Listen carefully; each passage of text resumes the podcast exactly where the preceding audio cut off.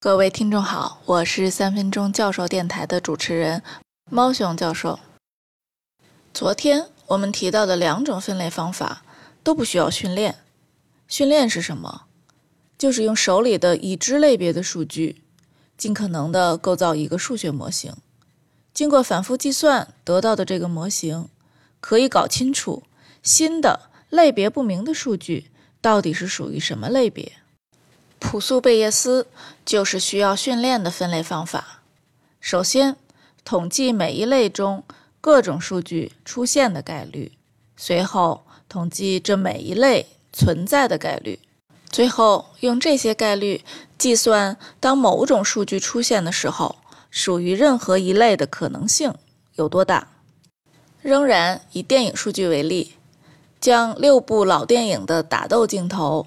按照小于四十个、四十和八十之间，大于八十个，分成三个区间。同样的，把接吻镜头和爆破镜头都分为三个区间。首先，计算每一类中各种数据的概率。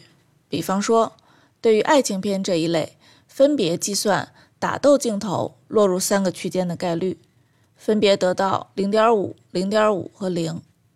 类似的计算接吻镜头和爆破镜头落入三个区间的概率，分别是零零一和零零一。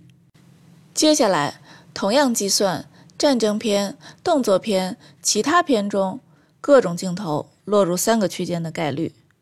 其次，计算每一类影片的概率，爱情片占六分之二，战争片占六分之一，动作片占六分之二，其他是六分之一。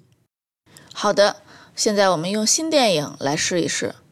打斗镜头八个，接吻九十二，爆破二十，也就意味着打斗小于四十，在爱情片中概率是零点五；接吻大于八十，在爱情片中概率是一；爆破小于四十，在爱情片中概率也是一。因此，新电影属于爱情片的概率就是零点五乘以一乘以一乘以六分之二。最终等于六分之一，而属于其他类型片的概率都是零。结论：新片子是爱情片，正确率百分之百。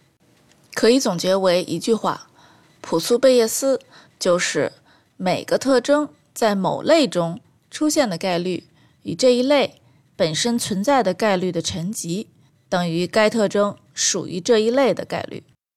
前面我们讲到的所有分类方法。基本上是一些简单的概率计算，手工也可以得到结果。而我们接下来要介绍的逻辑回归，手工肯定是搞不定的。怎么办？且听下回分解。有任何问题，请联系猫熊教授。明天见。